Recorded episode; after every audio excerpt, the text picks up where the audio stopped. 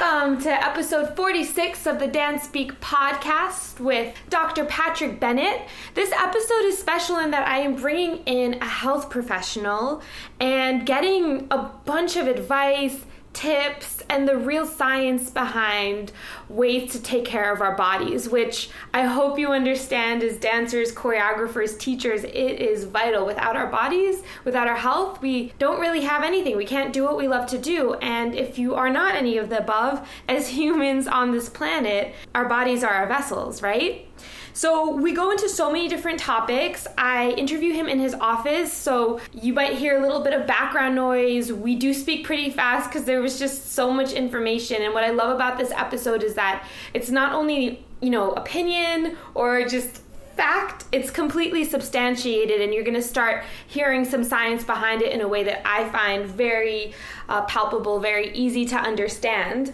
Some of the topics that we go over are ice versus heat. I get asked all the time should I apply ice? Should I apply heat? There's this idea that we should have both what chiropractors really do. There's a lot of back and forth about like whether to go or not. And oh, you know, I've heard if you go one time, you have to go a bunch of times. I remember being hesitant before I started going and experiencing the benefits. We talk about nutrition, how to take care of yourself if you feel an injury coming on, what it really means to relax the ideal schedule for a dancer between training and resting, the science behind chiropractic, what it is and what it means when you um we call it like cracking your body, what that actually is and whether it's good for you or not. Dr. Bennett's experience with adjusting dancers, how adjustments can even affect mood, and the perfect storm, as we call it, to make sure that your body fights getting sick or not feeling well.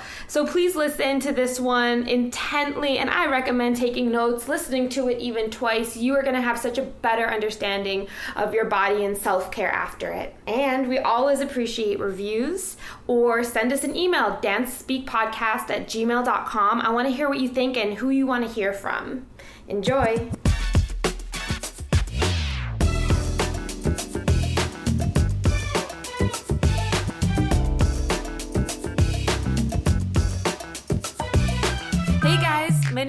Galit Friedlander. I've worn many hats in the dance world over the last 15 plus years and have created Dance Speak as a platform for people in the dance industry to share their stories and blueprints for success.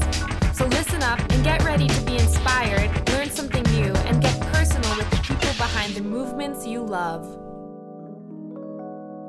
Welcome to Dance Speak. Thank you for having me. I'm really excited to have you. The way that we know each other is through Randy Amato, who also did the intro music nice. for the episodes. And I've been going to you over a year. Over a year, yes. Um, I didn't, to be transparent, I never really thought I'd consistently go to a chiropractor because I always thought it's like if you're severely injured or there's sometimes, you know, different things like should you, shouldn't you. And I came into the office and I started getting adjustments. You took an x ray you're like, okay, this could be better. I will never forget you saying that I was only getting 50% of oxygen mm-hmm. to my my body. To your entire body, correct. Which I could feel all the time, but didn't even pinpoint as like something's wrong. I just thought I was always out of shape. Sure, sure. Even though I'm in shape. That's what most people think. Yeah. Yeah, and it's I've I've just had more energy than I've ever had. Um, my body feels better.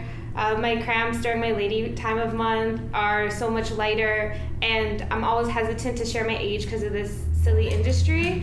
but I'm gonna be 30. You're younger than ever. I'm gonna be 30 at the end of the year, and my doctor says I have the spine of a teenager, and I feel amazing, and I feel better than I have my whole life. So anyway, so I want to get you on the show. Awesome. Thank you for having me again. Yeah. What's your background in the health field? How did you start? Well, I've always been an athlete, and whether you're talking about a dancer, a professional football player, a boxer, or a baseball player, you're all athletes, okay, mm-hmm. and elite athletes at that.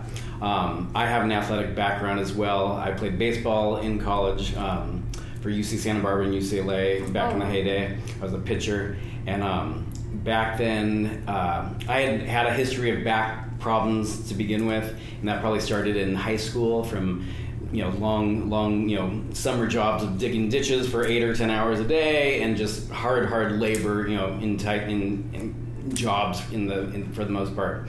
But um, when I was a sophomore in college, that's when I really had a major blowout with my low back. I was really incapacitated and wasn't able to practice and was really laid up.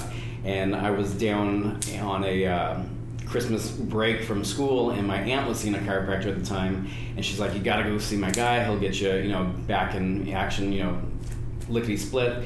And so I saw him probably probably about five adjustments over a course of two weeks while I was down here. Bounced back immediately as far as out of pain. Um, didn't have to take any medications, no surgery. You know, I was just like, wow, this is the best I've felt in a long time as far as my low back was concerned. I just, not by coincidence, that particular season, I had my best season in baseball ever. I had all conference awards, and I absolutely attributed it to getting my nervous system rebooted, everything aligned, so that I could perform at my absolute best. And at that time, as far as in my schooling, I was actually considered going into sports medicine, also physical therapy, and really knew nothing about chiropractic. But um, be it that I was a pitcher, a lot of my fellow pitchers on my team had shoulder, elbow problems, things of that nature. They'd go to the sports medicine doctor, the orthopedist, and the only thing that they provided were shots of cortisone, painkillers, muscle relaxants. Then they, you know, they'd be numb. They'd come back the next weekend and pitch, but then they'd tear the heck out of their joint. And guys who really had promising professional careers, they saw those things slip away because of the intervention of medicine in, in that you know forum for that matter. And once I started seeing that, and I was and it was the same repeat thing. Every single player that went to the to the orthopedist or the sports medicine doc, I was like, oh my god, well if this is sports medicine, I don't want anything to do with it because what I found was a gem. So I called my chiropractor and I was like, hey, I'll be home for the summer. I'd love to intern for you. Worked for him that summer and was sold. How do you know when to go to a chiropractor versus a different type of doctor, or should you go to different types of doctors? And that's kind of the misconception as far as the main thing to understand. You know, chiropractic. Most people, unfortunately, think of chiropractic as a therapy or treatment, things of that nature, and it absolutely is in regards to when somebody comes in with some type of acute injury. But it's important to understand that chiropractic is it's a triune. It's it's a science, which is obviously the neurology aspect of chiropractic, the central nervous system being the brain and the spinal cord, which is controlling every joint, every muscle, every tissue within your body. But then you've got the art of chiropractic, which is the actual adjustment itself. And there's hundreds of different ways to adjust, and not all chiropractors practice the same way. So it's really truly finding out the right technique for the right person so that they can maximize their performance. Um, and then the most important thing is the philosophy of chiropractic, and that's why we do what we do. The bottom line is you're born with this innate intelligence. There's universal intelligence in all matter. There's this intelligence, you know. So when you give, you know, a seed, you know, sunlight, soil, and water, it's going to grow right towards that light. That's innate intelligence. We as humans all have innate intelligence we don't we're not born and we have to learn how to beat our heart and digest mother's milk and things of that nature. We have this innate capacity to function as well as heal at our absolute best. And it's our nervous system that controls that innate capacity to heal ourselves. So we always want to go back to the nervous system reboot that so that we can perform at our absolute best. When i got out of chiropractic school i went my wife and i went on a chiropractic mission down to panama. Um, it was about 100 chiropractors that we all flew down, paid our own ways for air, food, lodging, all that stuff. It was truly a act of humanitarianism. And um, we got divided into groups of anywhere from two to eight chiropractors and sent off to different providencias. And uh, we were there and we adjusted a, for about a week's time there. And we adjusted literally hundreds of thousands of people. And that's when I really got the big picture of chiropractic. I, you know, got into chiropractic originally thinking, wow, this is a, you know, awesome profession. I can make a fair living. You know, it's helping people. That was all good. When I was in this mission in chiropractic, that's when I got the big idea. This one uh, baby that was brought to us uh, during the mission, as far as that we adjusted the baby. Just a baby. A ba- yeah, the baby. Yeah, and this this baby at the time, she was probably about 18 months old. But when I say baby, I say baby because she looked like she was six months old, and the reason for that is the parents had told us that she was uh, born without one of the lobes in her brain, what's called the parietal lobe. So that controls a lot of muscle tone. Okay, so this poor little thing, she looked like she was six months old, even though she was about 18 months old because of she was just so suppressed nutrition wise and, and, and developmentally wise. Um, but every muscle in her body was like a wet noodle. There was no muscle tone or, or contraction whatsoever. So when she was brought, she handed to me, literally, it was like a rag doll. There was, she couldn't even hold her head up. Her head was just flopping all over, you know, any which way you moved her. And so, like I said, we were in Panama for a week's time. We adjusted her the first time, told her parents to bring her back the next day. We adjusted her the next day, told her to bring her kid back the next day. By the end of the week, and we started seeing little, even by the second day that we saw her, we actually saw contractions of the muscles in her neck. By the end of one week, she actually was like a regular 18 month old, meaning that when I go to actually lay my hands on her neck, she was actually pulling away from me because she had full muscle tone. Mm. That's the power, and I have goosebumps right now just telling that story because that's the power of chiropractic, and most people have no idea what chiropractic is. But when we we have this radiant energy inside of us, if it's suppressed and there's nerve interference, there's no way physically possible that you can be at your, your best. Functioning, recuperation wise, anything for that matter. Once we turn on those circuits of life through an adjustment, that's when life starts to emanate from the inside out. And just as in that baby, I mean, literally in a week's time, we saw her go from this rag doll of a little individual into wow, she actually had muscle tone. She and the sad part was that we were leaving Panama after a week, so we referred her to another chiropractor, and I never was able to get in contact with her. But I guarantee that that little baby, you know, actually started to develop the way she was meant to, and she wasn't discarded, you know, as a lot of babies with that same condition would have been. That's incredible. Um, I feel like I'm there a little bit right now. Can you speak um, a little bit about the nervous system and its functions? I know it's a very that could be like days and days of response. Absolutely, basic, basic, you know. Um, thing with the nervous system obviously is we have what's called the central nervous system which is your brain and spinal cord that when you're when egg meets sperm and you now have what's called a zygote or a, or a fertilized egg the first thing that actually gets uh, laid down as far as the groundwork is what's called the neural tube, which eventually becomes your spinal cord. Mm-hmm. So it's the first system of the body to actually develop right after conception, essentially, is the nervous system. From there, everything else then, like a tree, starts growing out. All of your organs, your heart, your lungs, etc. But it's the nervous system that is the end all be all. You know, God forbid someone had a spinal cord injury, it's lights out from that cord level down as far as connection and, and life force within us. Um, but that nervous system is obviously the key player in our life, in our existence. If we've got 100% nerve flow, we've got 100% life. If we've got any deficiencies in that connection, in that nerve flow, that's going to be a deficiency in our life. And that could be in the form of not having enough energy. It could be major symptoms. It could be major crisis. It could be disease. It could be organ dysfunction. It could be full blown out, you know, cancer for that matter anything that you could imagine symptomatically from head to toe always relates back to the nervous system because every single one of the vertebrae in your spine, you can kind of think of it like a light switch or a circuit breaker that's giving life to a different area of your body.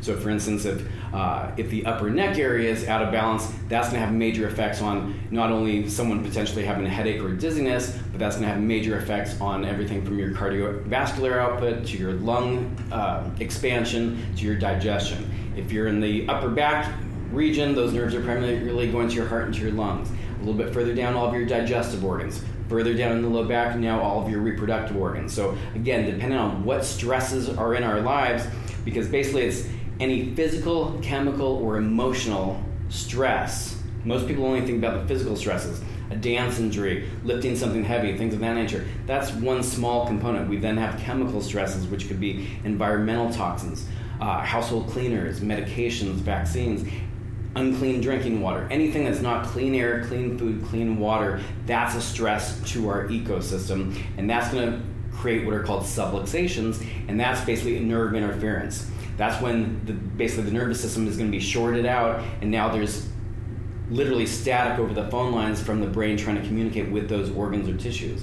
That will then lead to whether it's vulnerability and then a dance injury, or if you're talking about somebody you know developing diabetes for that matter. So it, the gamut is involved. And is everyone basically dealing with problems in the upper spine right now because we're staring at so many screens? It's that is a huge problem right now um, with all the technology. So whether we're talking about laptops or texting on your phone, or I mean, you go. And to the listener, sorry, our heads protrude when we're looking at a screen. I learned this from you, Dr. Bennett. It makes perfect sense when we're texting, when we're reading, our head is protruding. So absolutely. So in our in a normal, well-functioning spine, you should have a what's called a lordosis or a C-shaped curve to your neck. To your, when you're looking at a at a lateral or side shot because we're on so much technology devices, whether it's laptops or phones, things of that nature, we're constantly having our head literally in our lap, our chin to our chest. That straightens and sometimes actually reverses the curve in our neck, and that literally is like a slow strangulation of that nerve flow from the brain to the rest of our body. So the uh, side effects of that type of technology are, are endless as far as its negative effects on our health and our, our longevity. Truly. Very interesting. I remember coming in here more than once, just in a horrible mood. Uh, I cried before for no reason. Okay, listeners, for no reason. It happens. And then you'd adjust me. If suddenly I'm not crying, you're like, oh, your hormones are imbalanced now. Can you explain that a little bit? Absolutely. and for all your listeners, Galit is my crier. she has come in. Be that I can share this bit. Uh, she's yeah. in front of me. emotionally unsound. Let's say that as far as, and again, that's that's life. And and the reason for that, as I explained to you, is that especially our upper neck area, our upper cervical area, when that's subluxated or out of position, that's impinging upon super super vital nerves that are going to what's called our limbic system, as well as our pituitary gland. When we're talking about hormones, it's all about the pituitary gland. That's our master gland. That's uh, producing everything from our uh, thyroid, thyroid hormones to our estrogen, progesterone, testosterone, you name it. Uh, we also have that upper cervical area feeding into what's called the limbic system, which is the emotional portion of your brain. So when you have major stress and interference to that nervous system, now those neurotransmitters in the limbic system get further and further and further out of balance. So when those neurotransmitters are out of balance, our emotions are all over the map. You know, if you literally, if you went to a psychiatrist, they're going to label you with bipolar or you know manic depressive things of that nature and of course, their answer for everything is let's let's cover it up and give you a medication. Well, that's great. Short term wise, you can numb the brain and not have those extreme highs and lows, but you become emotionless. And we are human beings. We're spiritual beings having this human experience, and that is all about emotions. And emotions are so crucial to every facet of our life. Um, so when we get rid of that nerve interference with a chiropractic adjustment, it literally, again, best analogy is like a computer. It reboots in everything the in the moment, instantaneously. Now those neurotransmitters are back in balance.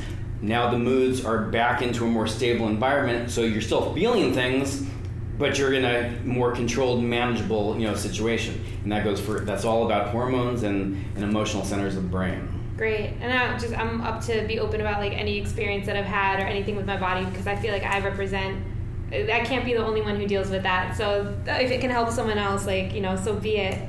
What are some different ways to adjust? Can you explain that cuz I'm so curious.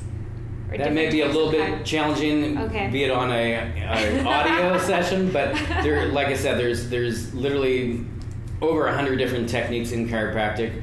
Uh, always have to quote unquote crack? I know it's not cracking, but yeah, people yeah. refer to it as And that's that's one thing, and a lot of people actually come into chiropractic offices with that fear of that you know popping or cracking mm-hmm. sensation.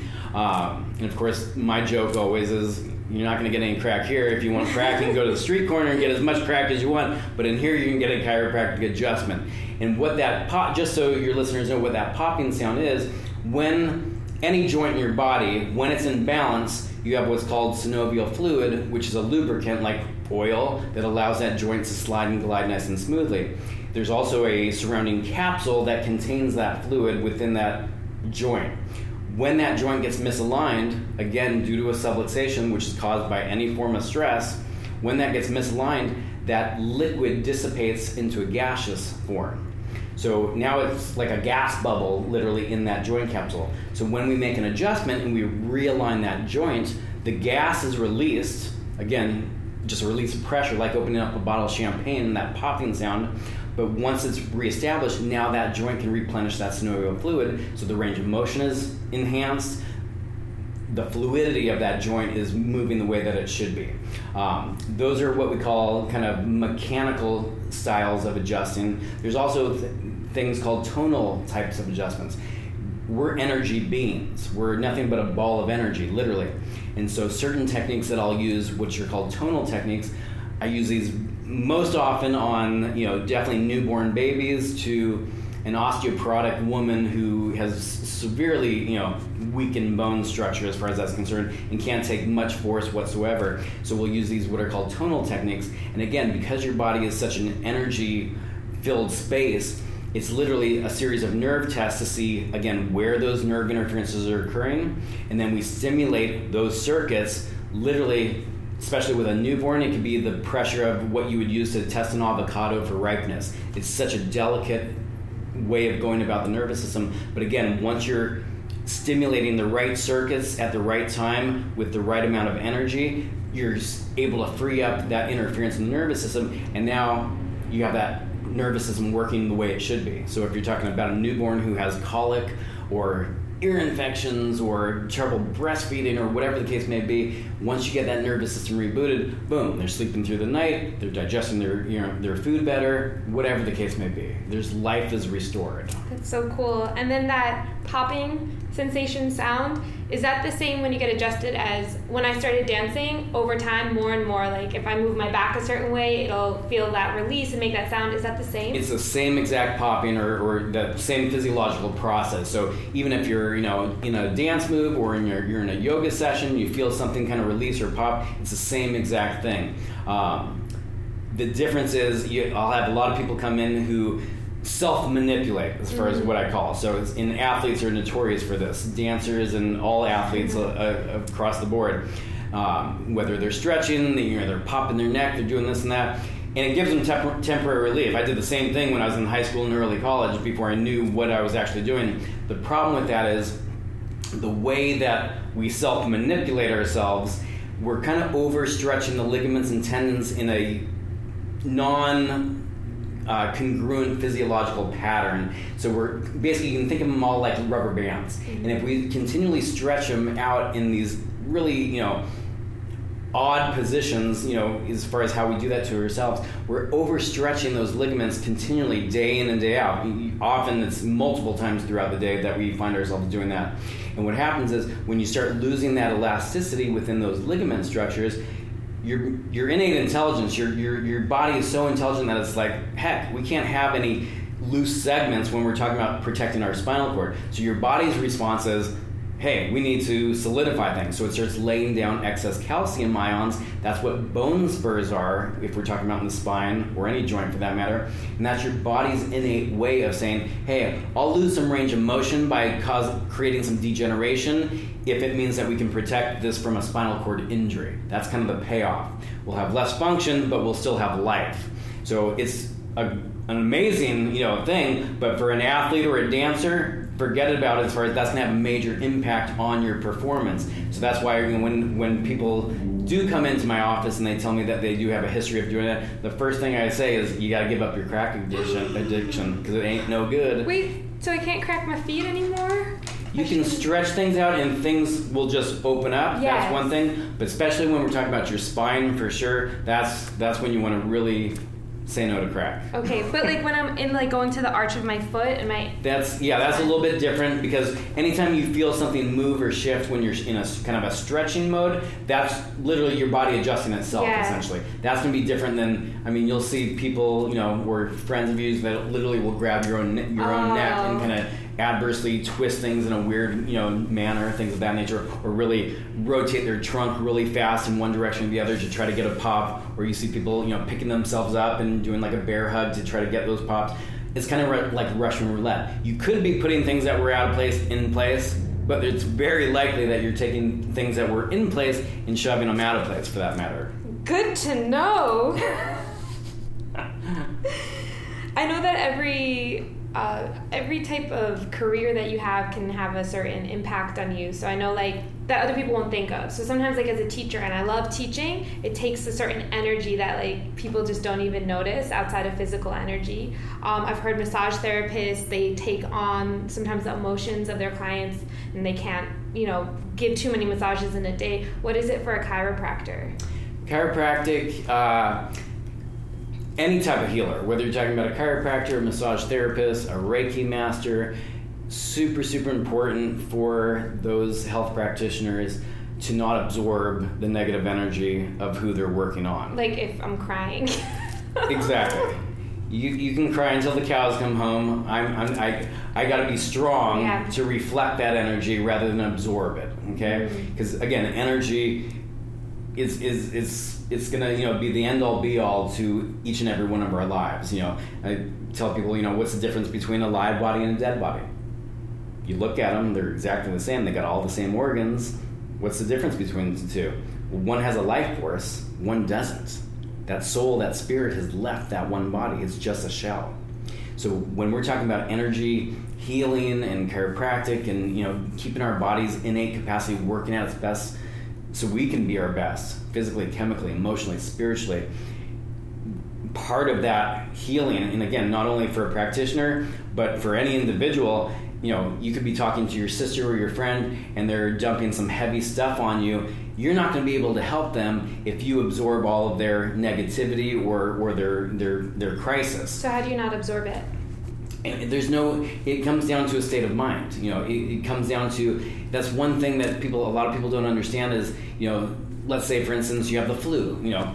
If you tell everybody that you have the flu most people don't understand energy. So if you tell 10 people that you have the flu at least 9 out of 10 people are going to be like oh poor galit she has the flu blah blah. That is negative energy that they're actually giving to you because it's poor galit. You weak crisis being. You know what I'm saying? There's it's not uplifting. Okay, you may have that one friend who really understands things. It's like, Galit, you don't have the flu. You're strong. You're healthy. Let's get you motivated. Let's get you out of that funk.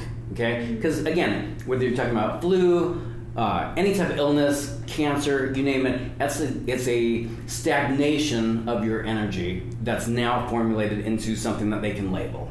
Okay, as far as Western medicine. Okay, I don't care what you're labeled with. It comes down to you have a stagnation within your energy. Your energy fields are not moving. Okay? In chiropractic, we make an adjustment and stimulate that innate intelligence so greatness can emanate. If you're talking about an acupuncturist, they're to get your chi moving. We all are doing the same thing. It's just different ways of doing it, but it all comes down to moving energy. Do you advise against going to an acupuncturist and a chiropractor within the same week, or no? They're absolutely complementary as far as that is concerned. Um, so again, it just depends on the individual and what they're going through. But if if, if you have you know great practitioners of, of each, you can utilize and, and intertwine both of them to, to really get some powerful results. That's incredible. There's an inner voice that's like, no, but sometimes I get the flu but I can see that's a resistance. Absolutely, absolutely. Oh man, and I do remember that one time I was really sick and I had to fly the next day. Yep. And I came here and I've done like self talk and everything. It's never worked to get better. Mm-hmm. You adjusted me. You said eight hours, have chicken soup, you're gonna feel better. It's never worked before in the past. When I thought that we would ever, eight hours later, rest assured I was better. I was on a plane the next day. Boom. So, I mean, you win, you know? That's how you do it.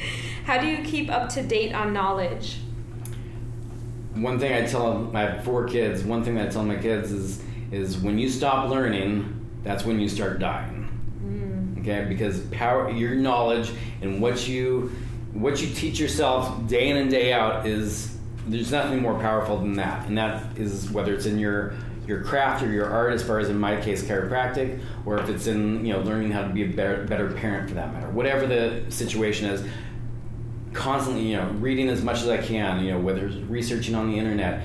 I go to, you know, a crazy amount of seminars every single year. Like and that's, many? Oh, average year, you know, a minimum of, you know, probably six, six to eight seminars a, a year. Um, and those could be full on weekend, you know, seminars, not just, you know, several hours at a time.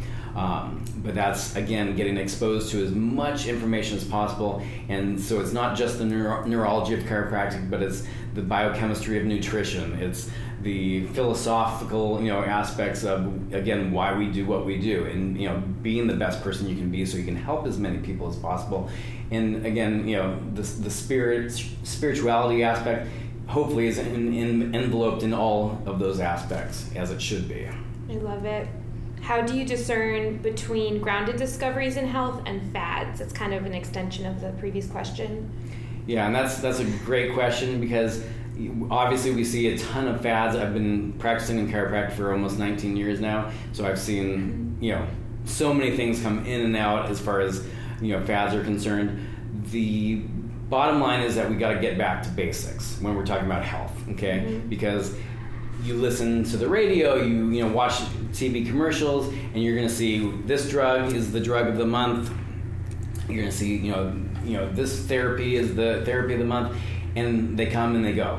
What withstands you know test of time is true unorthodox healing. Okay, and the difference between again fads is you have to understand that part of our innate intelligence in our the way our bodies are so perfectly organized is that we're built with the perfect medicine cabinet right inside of us. Mm-hmm. guess what? There's never been from the medicine cabinet inside of Galit, you've never OD'd, you've never given the wrong prescription at the wrong time and had a side effect, nothing adverse from that medicine cabinet inside of you. So again, no matter what's going on, whether you rolled your ankle during a dance routine and you've got a swollen ankle, your body immediately is going to swell up that ankle, which is basically protecting that joint. It's a it's a good thing. There's pain because it's going to tell you not to walk on it for a certain period of time. Your body's always going to give you the right signals if you listen to it. If you have the flu, if you have a cold, if you have, you name it, you know, diarrhea, you, whatever it may be, your body's going to administer the right chemicals at the right time in the perfect dosage every single time, and it's never going to let you down. That's polar opposite from what we've all been brought up to believe, meaning that, oh, in order to have this health result, you need to take this potion, you know, pill, potion, or lotion to make things better. There's no such thing as outside in healing. You can't take a pill and make a physiological change for towards health. You can treat a symptom, but that's not health. When someone has high blood pressure, they have high blood pressure because they're under stress. You can take a pill and manage the symptom of high blood pressure, but the problem is you haven't re- you haven't removed the stress. So that heart is actually working harder and harder on the medication and is going to wear out quicker and quicker. And that goes for any medication, for any symptom or diagnosis that that person's in. When we can balance out and harmonize our body, first and foremost by rebooting that nervous system, getting things working the way that it should be through an adjustment, that's first and key. Then we got to follow it up with we got to put the right nutrition that our body is deficient in. Get that nutrition in, and then we've got to any toxins we have in our body, shed those toxins. So if you do those three things, get the nervous system flowing at 100%, nutritionize the body and put what you need in it, and then get rid of what you don't need as far as the toxins, that is a perfect storm for ultimate health. And again, we're not talking about treating symptoms, we're actually talking about health. Because you can treat any symptom with any medication, but that's, they can never, you can't take a chemical and put it into a live being and actually get a healthy response. You can only treat symptoms. And that's a very different philosophy as far as treating symptoms versus actually obtaining optimal health. I love it. One of my uh, personal trainer clients once asked me what I thought of waist trimmers. That's a huge trend I've been seeing. Do you know what I'm talking about? I'm, I'm laughing crazy. because obviously I'm not in. I don't even know what a okay, waist trimmer will, is, to be honest. I will tell you from what I know. I've never put one on. I'm not a fan. Is that the belts? Yeah, it's, oh, those, okay. it's those belts and so women sweat are excessively in that yeah, area, kind of thing. Okay. Yeah, and um, women and men are wearing it, but especially women. You're seeing it all over social media. It's to get their waist really small so their hip looks bigger. What are the effects of that? You think? One thing, you know, again, I've never worn one personally myself. Maybe I need to. Time to experiment. uh, one thing I tell workers mm-hmm. who wear those lumbar support belts, those are good for if you're lifting something overhead, just to help kind of stabilize and maintain things. You go to any, you know, Home Depot or Lowe's, you see these workers that are wearing these cinched belts for eight, ten hours the entire day. What that's doing, and again, I don't know how tight these waist uh, trimmer They're probably devices are. really tight. They're probably, I think I could be wrong. They're probably is equivalent, is my guess. Mm-hmm. Plus, they're probably made out of like latex or rubber. Who knows? guess. Something that your body doesn't breathe. Right. So you sweat excessively in that area. But the problem from a neurological standpoint is that the more you cinch things up, essentially, especially in that area, if you take layer upon layer from your skin to your fat to your organs, layer upon layer, as you compress that area of the body, ultimately you're putting pressure on the spinal cord.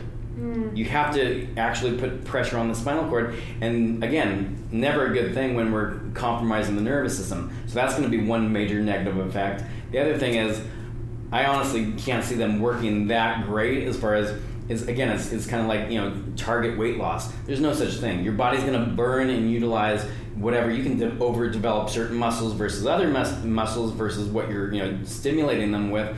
But as far as weight loss itself, it's always a general from head to toe gradual weight loss as far as especially when when it's done you know proper and healthy wise. Mm-hmm. I'm gonna ask you a kind of rapid fire round for dancer questions. What's your experience so far with adjusting dancers, just so the listeners have an idea? Again, dancers are elite athletes, so the amount of stress that you put your bodies through is is, is crazy. Whether it's the pounding, you know, of your joints on Or hair whatever's- whipping? yeah, head whipping. I mean, the, the list goes on and on. But the problem is, again, it creates all that physical stress, creates interference to your nervous system, and you have what are called proprioceptive nerve pathways. And that's a real fancy word for saying that if you were to close your eyes right now, you know exactly where your hand is. Mm-hmm. Okay? It's spatial relationship to your nervous system and your brain. So the more nerve interference you have, the less of a connection you have with your appendages and your joints. Meaning that if you have a lot of interference in your nervous system, those those neurons and those pathways neurologically aren't in perfect communication, which makes you more vulnerable to a sprained ankle, a hyperextended knee, uh, you know, subluxation in your neck from a head whip, you name it. Your body again has a disconnect because of that nerve interference, and that can set you up for absolute injury, you know, whatever it may be. How long have you been adjusting dancers for? About you're in Dancer Central. I'm in Dancer Central, obviously, so literally since day one, as far as going on 19 years of practice. Okay. We've got dancers, choreographers, you name it, and they all come in with the same challenges because, again, you guys put your bodies through the ringer when it comes to performance. And the other thing is, often, just like most athletes, it may not, your body may not get enough rest in between you know such a demanding you know performance that's night after night day after day as far as whether it's training performing whatever it may be. Again we can't just keep driving that car going going going. At some point you got to pull off to the side fill up the tank you know give give the engine a little break and then you can continue on that pathway. If we don't get give our bodies ample time as far as replenishment wise that's again another setup for you know a, a brutal injury. Hmm What are your recommendations for a rest regimen? I know it's not one size fits all, but Yeah, and again, when anytime you're talking about athletes and dancers, there is you know, there's no cut, cookie cutter approach as far as that's concerned. There's just got to be conscientious rest involved. So, uh, you know, in a perfect world, you could you know you know train you know three days on and have a day off, and then train three days and have a day off. That would be an ideal situation where you're stimulating your body to you know such limits, but then you got a good. Again, it's no different than if you were at the gym. You're not going to work out the same body part two days in a row because the way that that muscle grows is from the actual time off. But when you're in a dance situation, you're using the same muscles to different extents during different moves and, and dances and whatever you may be doing.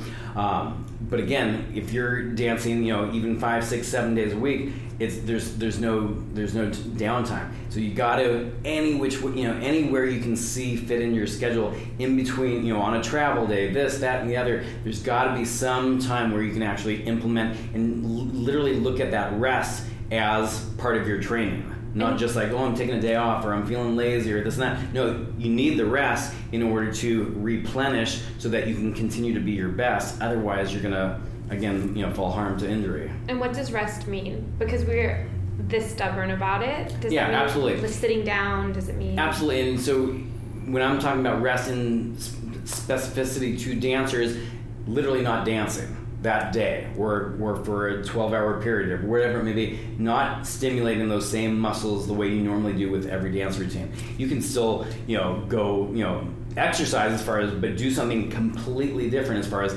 swim, you know, hike, you know, things of that nature, do some yoga, you know, things of that nature. You can still stimulate your body, but rest means com- something completely different from what you're beating your body up with as far as the same routine, you know, day in and day out. Wonderful. I have just a few more questions and then I mean, I have like a million questions, For but next for next time, part two. Yes. What are your nutritional recommendations for soreness and overall muscle repair?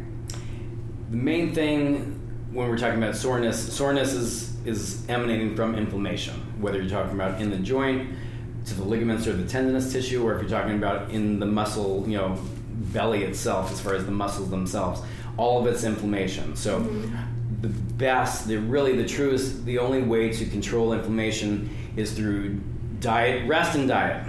Okay, so diet is first and foremost because you could be an elite dancer and be phenomenal, but if your diet is crap and you're taking in, you know, lots of sugar and grains and just a bunch of stuff, your body has to have the right fuel to not only have energy, but to replace those cells that are being broken down during your routines.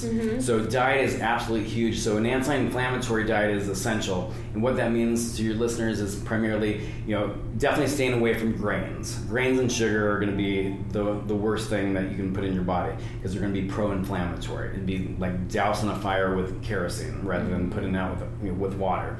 Um, so you got to avoid sh- sugar and grains for sure eat a unlimited source of greens and vegetables for that matter. Uh, minimal fruit because fruit again is high in sugar, so one two pieces max per day because again you don't want too much fructose, which is going to again be you know a pro-inflammatory factor. Um, plenty of water. Your body is you know 70% water, so you got to hydrate well and with good water, not you know not filtered tap water or something like that. Go to a good reputable water you know store and get some you know some real you know Alkaline water? Alkaline water. You know, I use something called a structured alkaline water, which has a smaller molecule, which is better for athletes and dancers because that molecule is actually smaller, so you absorb it more readily. So you could pound, you know, a liter of water in between, you know, you know, dance numbers, and you don't have that kind of uh, sluggish water belly, you know, where it's just sloshing around. Your body actually absorbs it more readily. So that's another key, you know, indicator. And then of course, you know, certain, you know, certain diets are gonna, you know, collagen is the most abundant protein in your body. So collagen is a huge source of recovery in your body. Uh, I personally drink bone broth on a daily basis, which is which I make, which is Which is super so high in collagen. I had some before I came here, by the way. awesome, Yeah. good girl. That's because you're a super dancer. Um, but the collagen is going to help to basically recharge again every structure within your body, whether you're talking about the muscles in your you know in your your you know gastroc muscles, or if you're talking about the menisci in your knees, as far as percussion, it's all helping to replenish all those connective soft tissues. I love it. What are your thoughts on when to use ice and when to use heat? I know we talked about it. Always use ice and use heat to cook your food. Okay. heat is never it feels great while it's on as far as you know whatever injury you may have heat always feels good while it's on because when you have the heat on let's say you have and the other thing is unfortunately most people when they do use heat it's usually some type of dry heating pad mm-hmm. the problem with that is that dry heating source is actually sucking out the moisture. Let's say you have sore low back or neck. It's actually depleting the moisture from the muscles into that heating pack. It's dehydrating your muscles. So it feels good while good while it's on, but you're actually making those muscles more delicate and more fragile.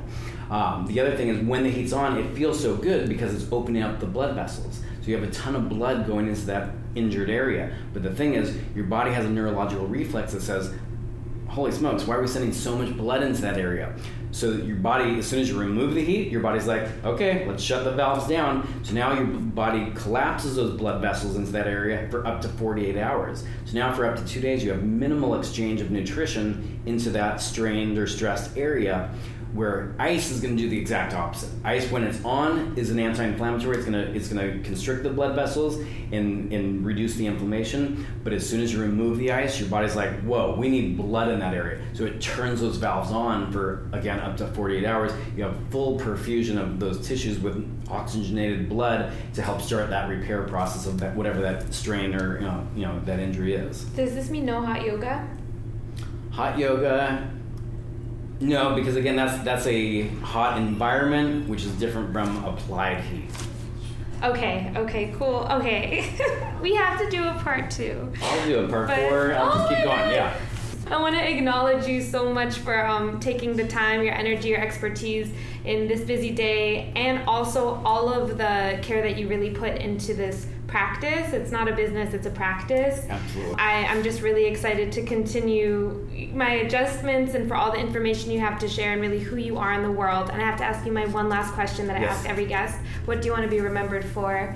Holy smokes, that's, a big one. You I know. completely blindsided me with that. I know. Um, I know. always being my best and reaching out to help as many people in my community as possible. And you are that. And I'll put in the blurb and everything how people can find you. Awesome. Because I know we're running. Awesome. Thank you so much. My pleasure. hey guys, thank you so much for listening to our Dance Speak podcast. For inquiries, suggestions, comments on your favorite guests, or who you'd like to see on the show, please email us at dancespeakpodcast at gmail.com. That's D A N C E S P E A K